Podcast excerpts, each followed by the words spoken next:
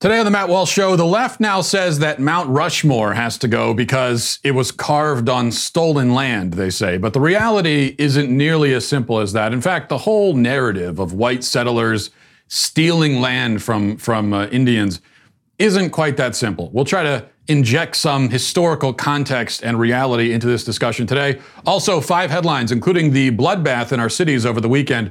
Where is Black Lives Matter on this? They're nowhere to be found and an education council meeting in New York descends into total leftist insanity. You have to hear it and see it to believe it.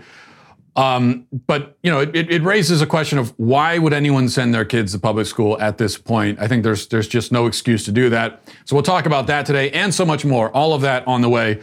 But we start here. Um, the latest monument to come under fire by the left, as I mentioned, is one that they'll probably need more than a chain and a band of vandals to pull down. Mount Rushmore is, according to the media, a symbol of white domination and quote white supremacy, and even worse now, it's the site of a President Trump speech. So that's the that's the ultimate historical atrocity. Um, and so it must be, as a recent New York Times article put it, reconsidered. We have to reconsider it. Seems a little bit late now to reconsider it, if you ask me. Oglala Sioux president Julian Bear Runner believes the monument should quote come down, but these are these are giant 60 foot faces carved into a mountain, by the way. He says it has to come down, but um, not via explosives.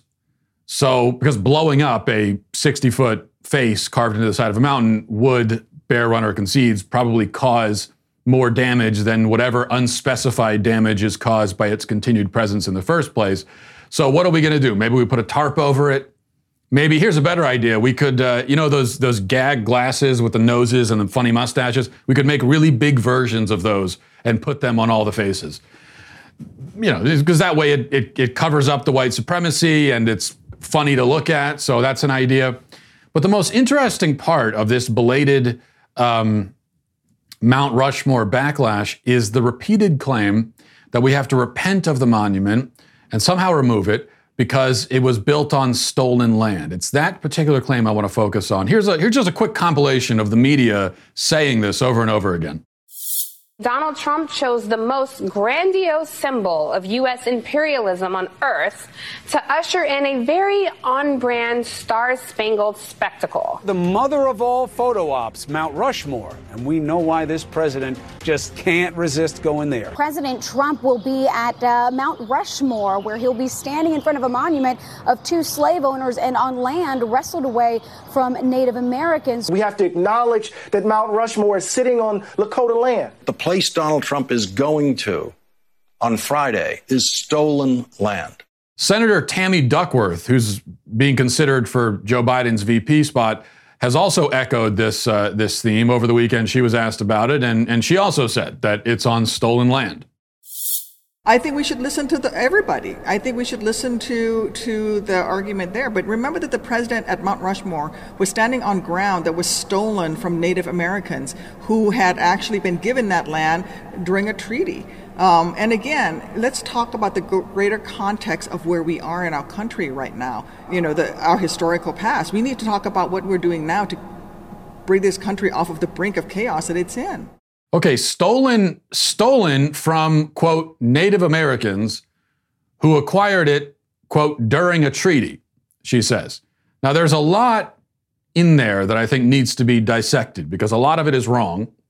And we'll talk about all that in just a second, but before we do, I want to tell you about our friends at Helix Sleep. They're uh, sponsoring the show today, and and uh, you know, I, I, if you've ever had the experience, we all I think have had the experience um, of sleeping on a really horrible mattress, you know, one that just is sort of like fighting with your body the entire night.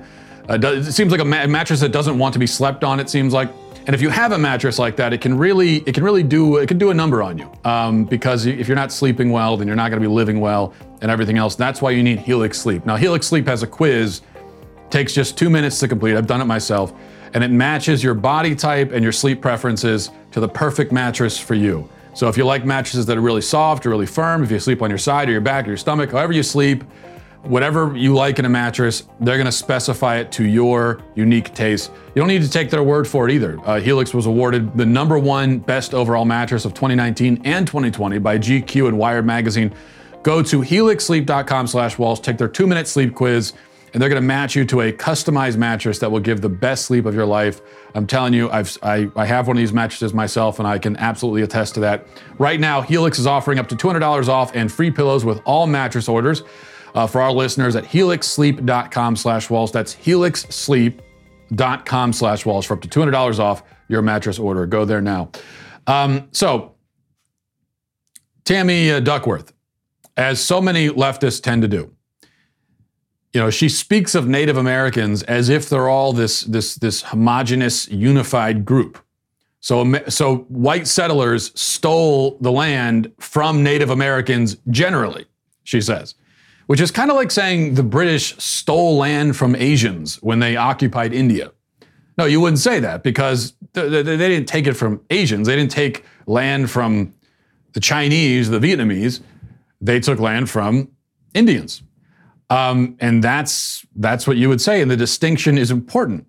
In fact, leftists usually would be the first to tell you that it's racist to erase or minimize or ignore these kinds of distinctions, to act like there's no difference between someone from one Asian country or another, or no difference between one Indian tribe and another. They would usually say that's racist. Yet in this case, they're doing it themselves. Why is that? Well, I think there's a reason why the we stole the land crowd is often sort of hesitant to get specific on the matter of who exactly we stole this land from, whether it's the Black Hills in South Dakota or any other plot of land that we supposedly stole. Now, the problem I think is helpfully illustrated by this PBS article, which says the Black Hills were appropriated, and this is this is a claim not just by PBS, but anytime the media gets more specific, uh, they're going to tell you they were is appropriated from the Lakota Sioux tribe, who were, according to PBS, quote, the original occupants of the area.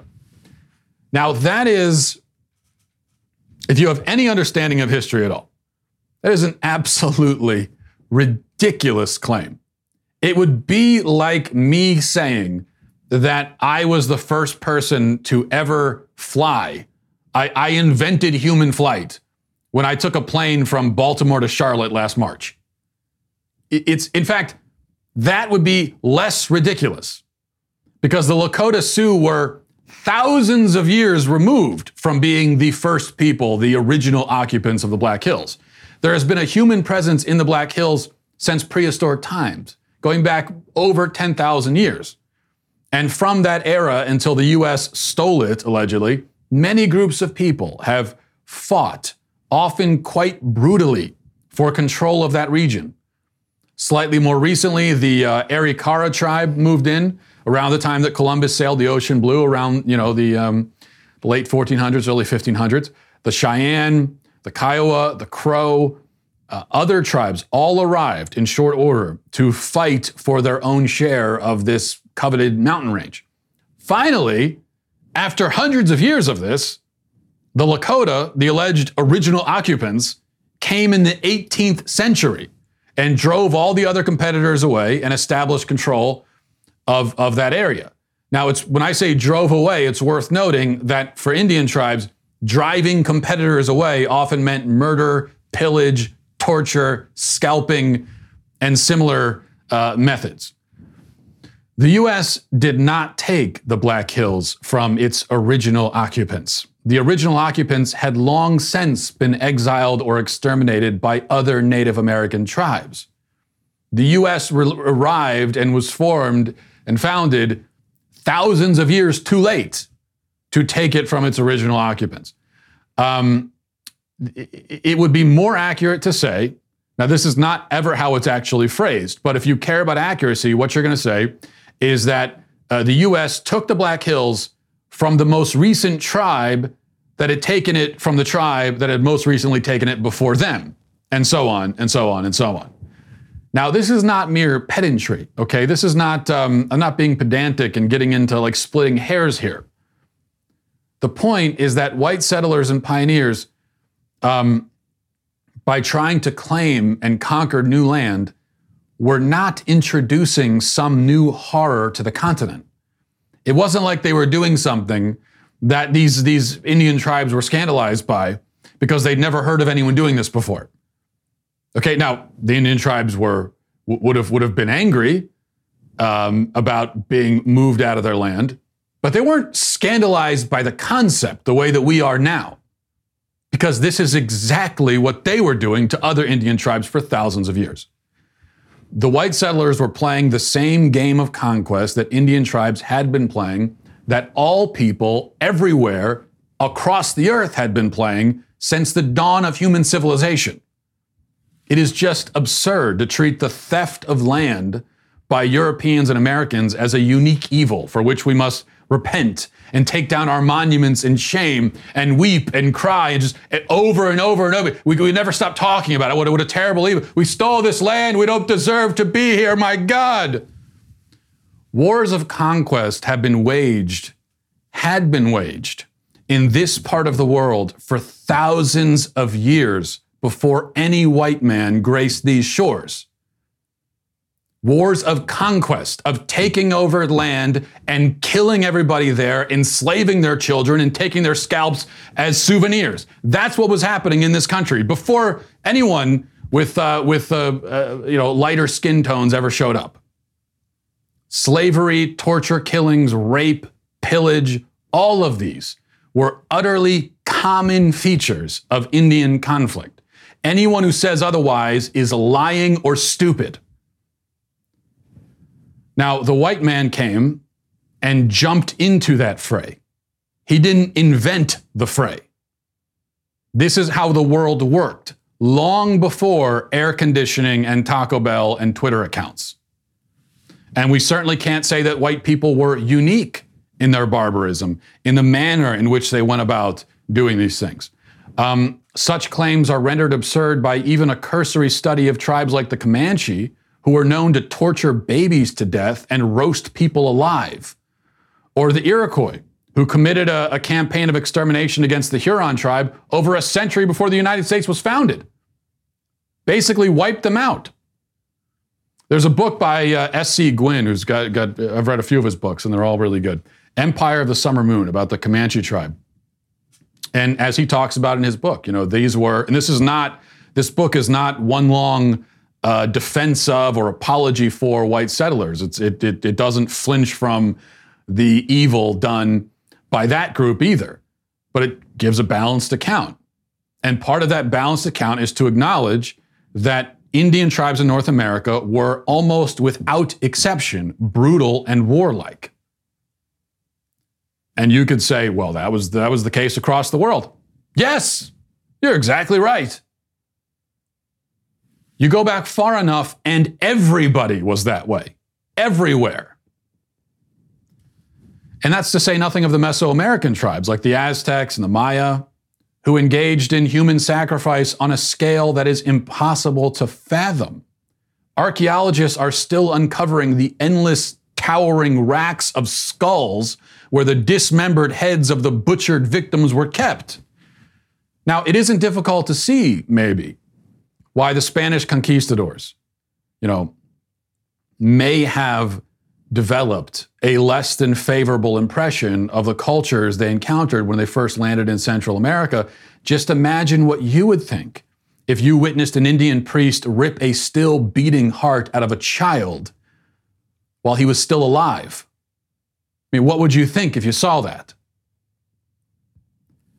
This doesn't excuse the many acts of brutality committed by the Spanish, and there were many such acts, or any other group of Europeans or Americans during the 400 year clash of civilizations that took place between, you know, the white man and, and, uh, and the Indian tribes. But it does underscore the need for historical context. It was a harsh and violent age. This is not, now, anytime you get it, someone says, people say, oh, this is whataboutism. This is not whataboutism, you dunce.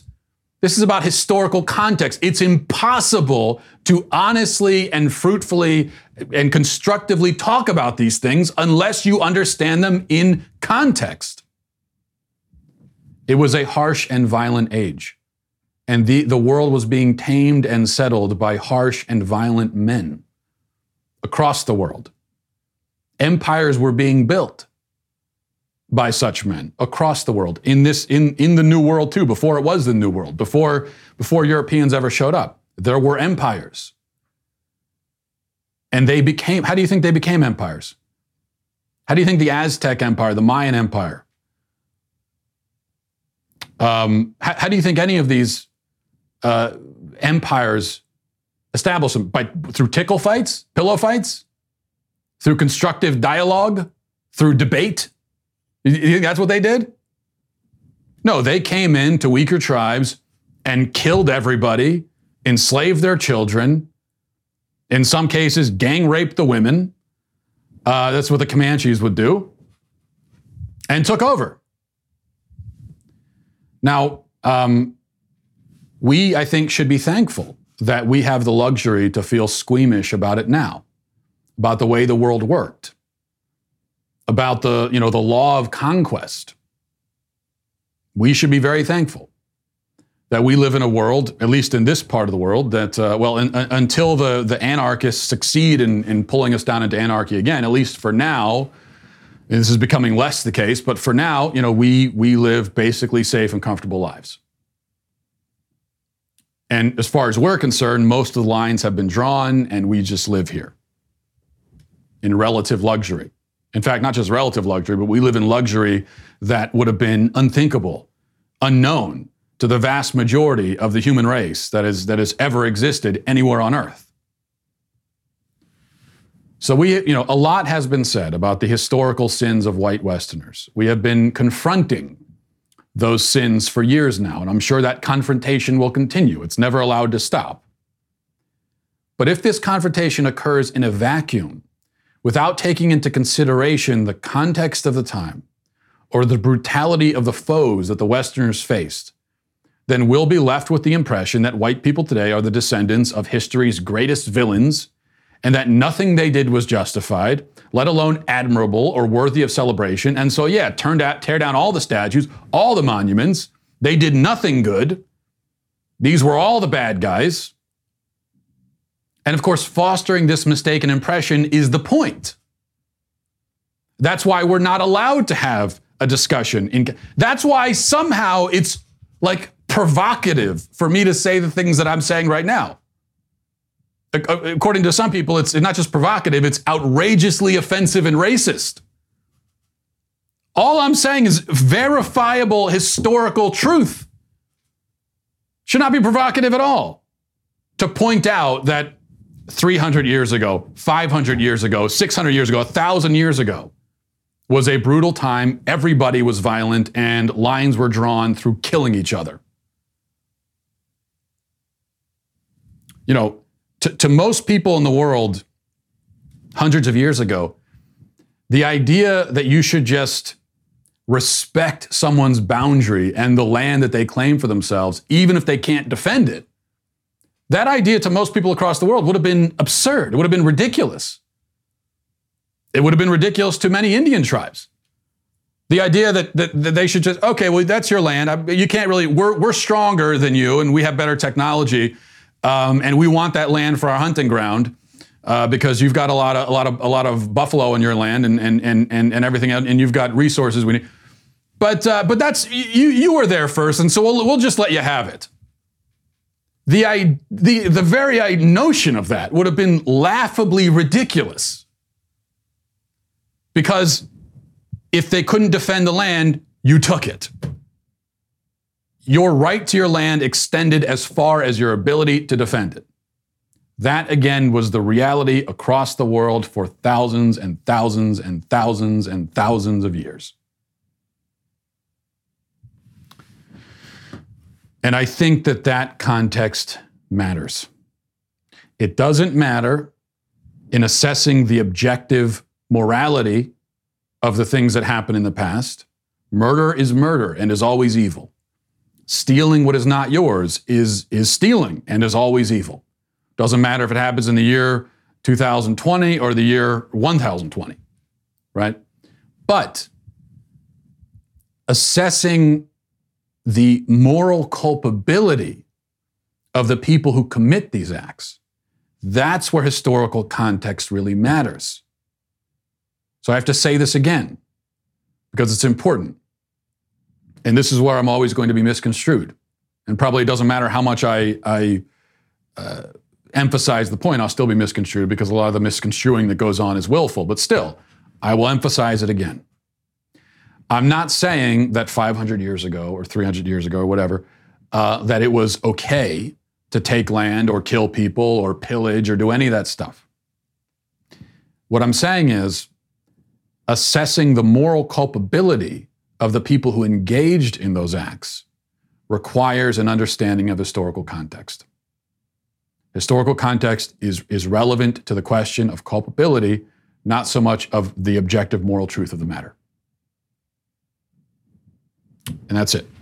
Okay, we will move on to our headlines, but before we do, I'm going to tell you about Paint Your Life. Um, you know, having nice artwork on your wall in your house is uh, this is something I'm only recently discovering as I even though I'm 34, I'm just now entering adulthood, like so many people in my generation, and realizing that you know if you have a home, you got to have artwork and paint your life. You couldn't ask for a better uh, place to go to get meaningful artwork and beautiful artwork. If you're looking for a way to feel connected to the loved ones who you can't be near, you've got to try paintyourlife.com. Get a professional hand painted portrait created from any photo at a truly affordable price. You can choose from a, from a team of world class artists and you can work with them through every detail to make sure that everything is perfect. They're very responsive.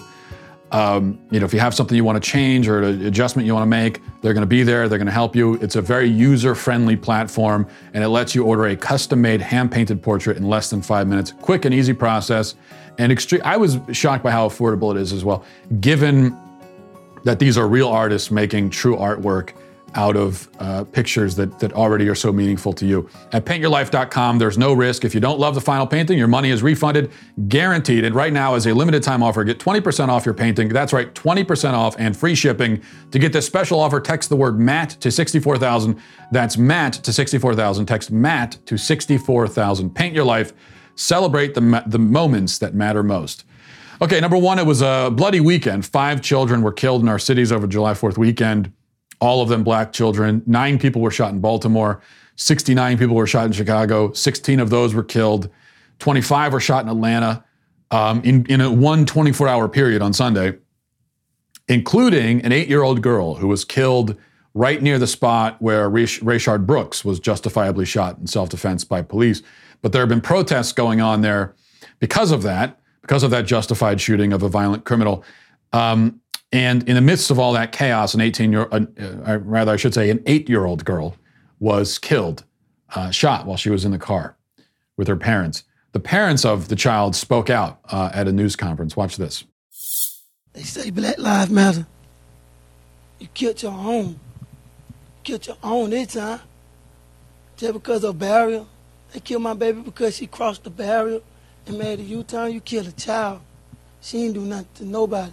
They didn't give us time to make a U-turn. They started shooting on my car before we could even make a U-turn. Shooting my tires out. Like, why? But Black Lives Matter. My baby was shot in her bed. Killing your own. Nobody there to help You me. killed an eight-year-old child. She ain't did nothing to now one of y'all. She just wanted to get home to see her cousin. That's all she wanted to do. She just wanted to get home.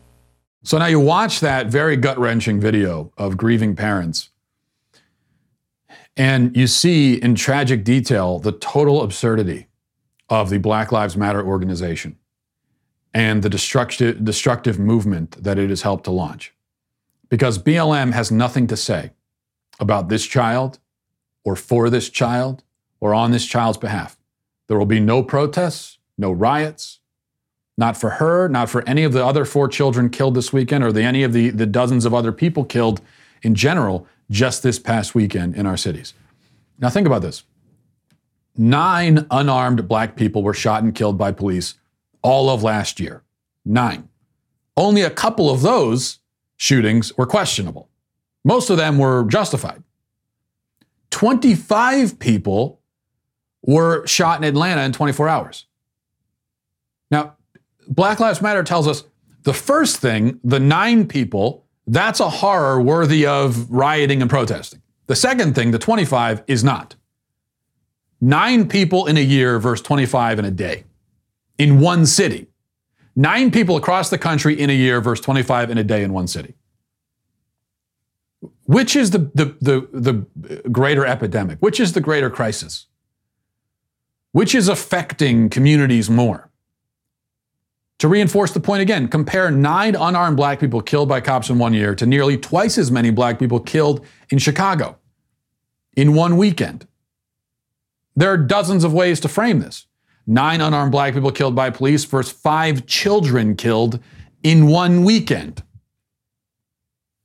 Now, you know, the, the Black Lives Matter. If the name of their organization was something like Police Brutality is Bad, PBB instead of BLM, well, then they'd have a little bit more of an excuse to ignore the carnage in our cities as they're doing. But the name of the organization is not Police Brutality is Bad. The name of the organization is Black Lives Matter. They're supposed to be fighting for, defending, attesting to the inherent value of black life and, and of all human life. That's what they would say. I mean, they, they, they would claim that, you know, they're not saying that all lives don't matter. They're, you know, they're, they're just, they're, they're focusing on this, this problem of black life being dehumanized and devalued in our society. That's what they would say. And if that's their mission, and they say that it is, then there is nowhere that this mission is more necessary than in our cities, addressing the violence problem within the communities themselves. The person who shot into the car where that eight year old girl was sitting and killed her, that is a person who, who devalued her life, discarded it, treated her life as nothing. Most of these people that were killed this weekend, most of them would have been killed for nothing, for no real reason, either randomly or in robberies or in gang disputes or drug related violence or for some other totally frivolous reason. Yet, you know, yeah, so yes, th- th- there is a real problem with life being devalued in this country, black life especially. But it's happening mostly within these communities, and BLM has nothing to say because they are frauds. They are total, absolute frauds. Number two, New York City's Community Education Council District 2 had a Zoom meeting recently, and you can actually watch the entire video because it's public record. I don't know if you're going to want to do that because eh, how, how long you can stomach you know, may vary. It's really one of the most nauseating spectacles of SJW insanity that you'll ever see. If you're a little bit more optimistic, maybe you would say it's uh, one of the most hilarious spectacles. I don't know. I can't find the humor in it as much because these lunatics are teaching our children. If not for that detail, I'd be laughing too. But the part that scares me is that these are the people teaching our children in schools. So let me just play one clip for you, just one example. Here's a, a council, councilwoman, Rachel Broshi, taking another council member to task for committing the sin of allowing a black child to sit on his lap. Now, I'm not joking here. This is, she's offended that a white man let a black child sit on his lap. And somehow that makes the other guy racist. Watch. It hurts people when they see a white man bouncing a brown baby on their lap and they don't know the context. That is harmful. That makes people cry. It makes people log out of our meetings. They don't come here. They don't come to our meetings and they give me a hard time because I'm not vocal enough and I'm not trying to be a martyr. I'm trying to illustrate to you that you think I'm a excuse me, you think I'm a social justice warrior and you think I'm being patronizing and I'm getting pressure for not being enough of an advocate. And I take that to heart and that hurts me. And I have to learn to make how to be a better white person. I would like you to know. You don't have people telling you that. I would like to know before this meeting adjourns how having my friend's nephew on my lap was hurtful to people and was racist. Can you please I, explain? I, Tom, I, have explained it to you. You can Google, you can read a book. Read a book. Read Ibram Kendi. Read you white fragility. Read you how just to talk to white people. No, No, no, it is no, not no, my no, job to educate you. You're an educated white man, You're right. and you can read a book. My friend is going to yourself. educate you. Oh, dear God. Dear God. Do you see why I'm such an advocate for homeschooling? Th- These people have entirely lost their minds. We, we are watching as leftism descends completely into insanity. We are, we are witnessing a collective descent into madness, perhaps unlike anything the world has ever seen before. And it is it is at the at the at the tip of that spear is the public school system. So get your kids the hell out of it right now. And you know, parents will often because I'm I'm railing against public school system all the time because the school system is an abomination in, in pretty much every conceivable way. And what I hear from parents a lot is that they don't want to send their kids to public school, but they don't have any other option because they can't homeschool because they have, both have to work or it's a single parent household uh, and they can't afford private school. What else are they supposed to do? And we're getting to the point where I mean, really any other option. Send your kids into the woods to be raised by coyotes, okay? Anything would be better. Really, anything would be better than sending them into the public school system. We, we are, we are f- quickly approaching a point where they're, they're just, it would be difficult to come up with a solid justification for willfully subjecting your kids to this. Number three, here's something. Check out this viral photo of a maternity. It's a, it's a maternity photo shoot, which is a, a thing, I guess, where pregnant women get professional photos done of themselves because people have an insatiable appetite to see pictures of themselves, and any opportunity is a good one, it seems. So uh, there's a twist, though. Here, here's uh, here's the pictures, um, and she says, uh, as you can see, her her her pregnant belly is is covered in bees. The queen says, The queen is tethered to my belly inside of a cage.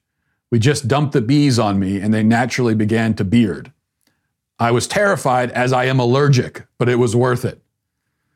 So, can I just say, I had to mention this because I'm, I, as a beekeeper myself, can I just say that I do not endorse or support uh, the trivialization and objectification of bees, as you see in that photo there. I'm not concerned about the, you know, the fact that that that how dangerous it is for people. That's that's not my point. Bees should not be objectified in this way, or commodified, or otherized in the way that you see in this photo here. I'm absolutely outraged by that.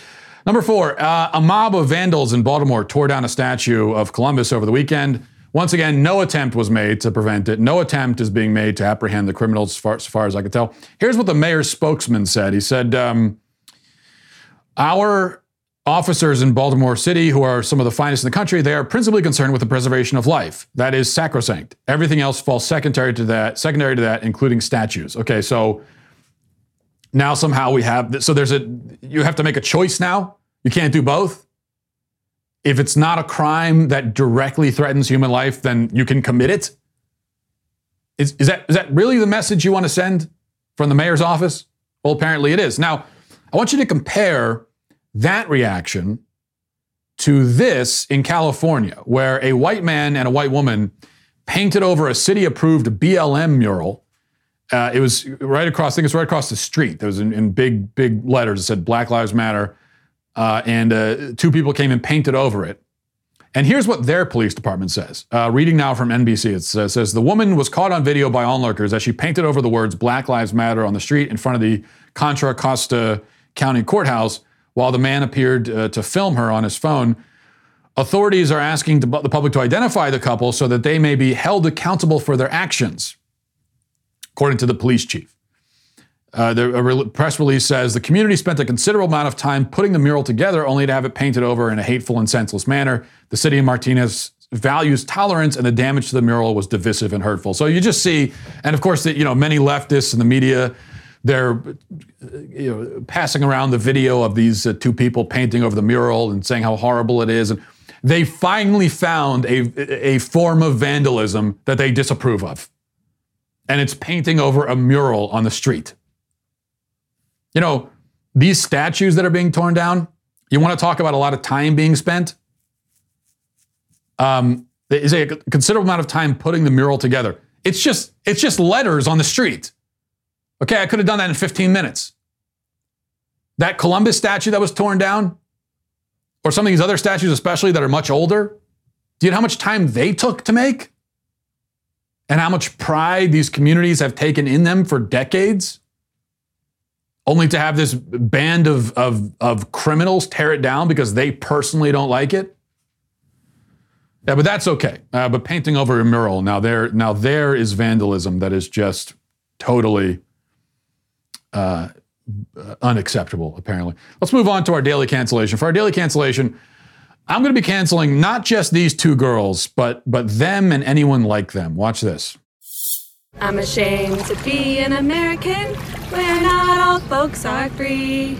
And I won't forget the enslaved who died and built this place for free. So I proudly lift up all the folks who are still oppressed today. Cause there ain't no doubt this ain't our land. F- Trump and the USA. Ouch. Another cringe challenge there. That's a tough one to get through. That's real. That's difficult. And the worst part is that they had to sit down and rehearse this and plan it and, and probably write it and practice it. Had a little bit of choreography in there too. And from the sound of it and the look of it, it seems like they're at the pool. You can hear the water in the background. They seem to be wearing bathing suits. So they're relaxing at the pool. And suddenly they decide to spend their time writing a song about how much they hate living in the country where they have the luxury to hang out at the pool singing songs about how much they hate their country. Just imagine having a mind that works that way, where you're sitting there, it's July 4th weekend, you're in the sun, you're having a drink, maybe drinking some lemonade, uh, relaxing, and you turn to your friend and say, You know, I really hate it here. It's just, uh, imagine being such a miserable person. But as I say, I'm not just canceling them, I'm canceling anyone like them, like, for example, these people as well. One, two, three, four. One, two, three, four. Slavery, genocide, and war. Slavery, genocide, and war. Five, six, seven, eight. Five, six, seven, eight. America was never great. America was never great. America was never great. America was never great. America was never great. America was never great. So a cute little rhyme there, not quite as inventive or elaborate as the as the girls singing the other song, but uh, as you see, these are these are all well-dressed, well-fed, privileged brats chanting about the inherent evils of the country that allows them to burn its flag in the middle of the street without consequence. Now, it, it should go without saying that if they tried that stunt in many other countries across the globe, they'd all be dead or in shackles before they got to five, six, seven, eight. Now, I mean, if you look in, in India, for example, you can be imprisoned for wearing clothing with the Indian flag on it, much less burning the flag in the middle of the street. In Malaysia, nine Australians were, were sent to jail for three days for wearing Speedos decorated with the Malaysian flag. The slightest disrespect of the flag in Saudi Arabia it will be met with extremely severe punishment, and that includes flying the flag at half mast. Even that is considered to be flag desecration and punishable uh, by prison time. So, or worse, you know, this is Saudi Arabia we're talking about.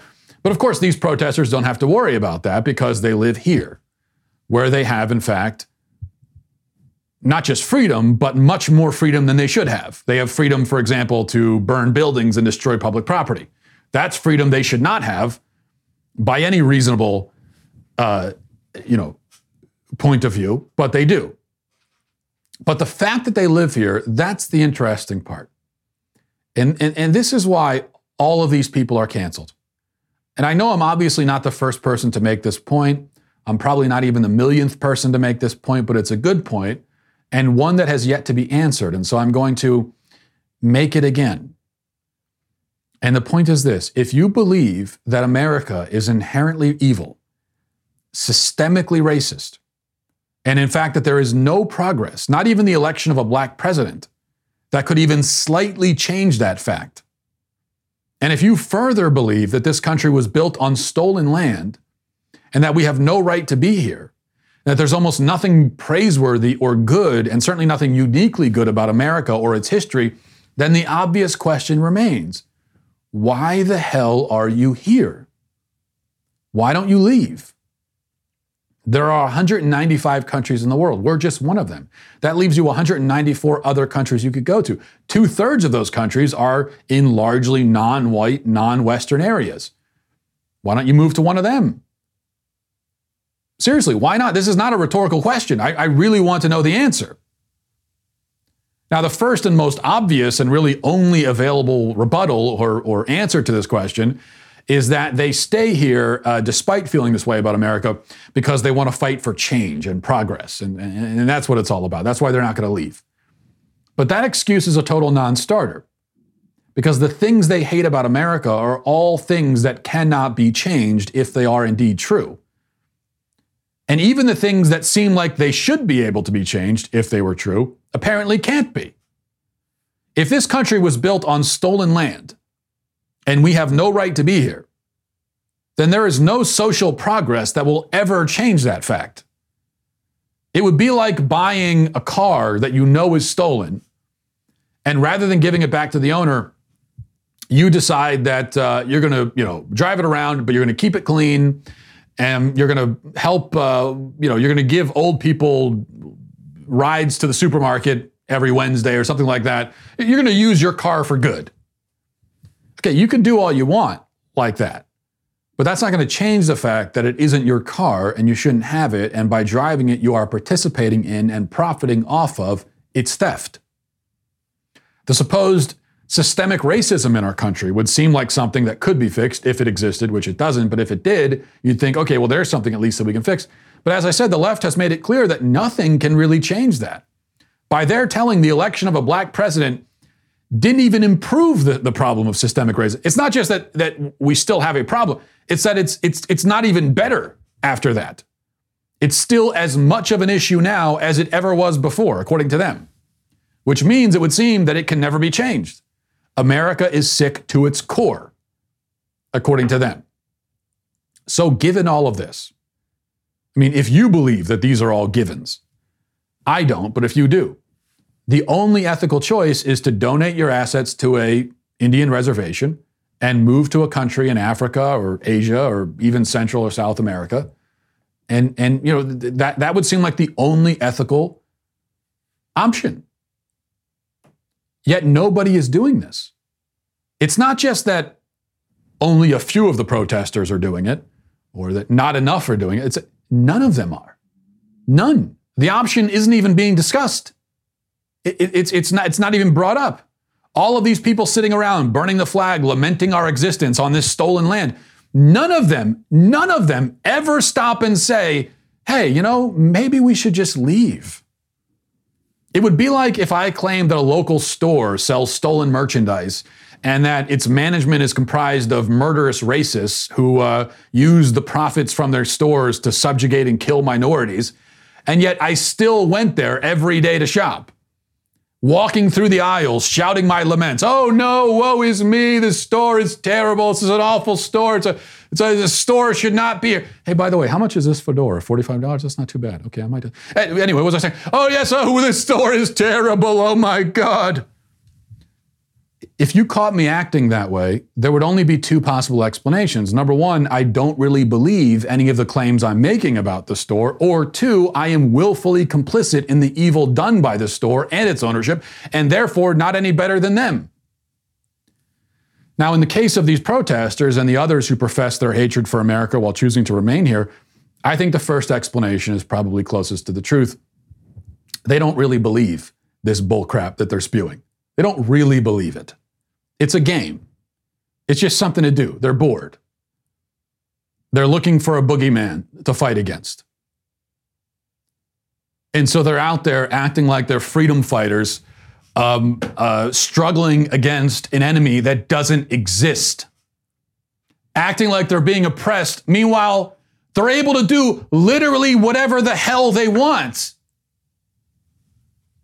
Yet you're so oppressed that you can go and burn down a freaking building and steal all the merchandise and nobody will arrest you for it. That's how oppressed you are.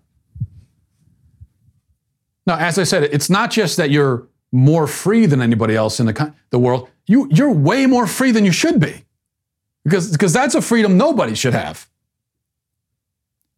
Yet, if you're on the left and you're a quote unquote protester, you have that freedom. I mean, you, you, you belong to the most free group of people that maybe has ever lived. So no, um, I just don't. I don't believe that they believe what they're saying. I don't. Because if they really did, now maybe on some level, you know, on some surface level, consciously, they've they've they've been able to fool themselves. But if they really, really believed it, then that's what they would do. There is there would be no excuse, no justification for not donating your assets to an Indian tribe and leaving. Lead by example. Right? America was never great. America was never great. It's not great now. It can never be great if all of these claims about it are true. So go to a different go to a country that even if there are no great countries, there's got to be a country better than this one, right? This is a racist dystopia. Built on the back of slaves and, and through the blood of genocide, you would say, right? So, I mean, there's, there's got to be many better options. But no, you stay here. Because, again, you're all frauds. All of you. And on that cheerful note, we will end it for the day. Thanks for watching, everybody. Thanks for listening. Godspeed. If you enjoyed this episode, don't forget to subscribe. And if you want to help spread the word, please give us a five star review. Tell your friends to subscribe as well. We're available on Apple Podcasts, Spotify, wherever you listen to podcasts. We're there. Also, be sure to check out the other Daily Wire podcasts, including The Ben Shapiro Show, Michael Knowles Show, and The Andrew Klavan Show. Thanks for listening. The Matt Walsh Show is produced by Sean Hampton, executive producer Jeremy Boring. Our supervising producers are Mathis Glover and Robert Sterling. Our technical producer is Austin Stevens, edited by Danny D'Amico, and our audio is mixed by Robin Fenderson. The Matt Walsh Show is a Daily Wire production, copyright Daily Wire 2020. If you prefer facts over feelings, aren't offended by the brutal truth, and you can still laugh at the insanity filling our national news cycle, well, tune in to The Ben Shapiro Show. We'll get a whole lot of that and much more. See you there.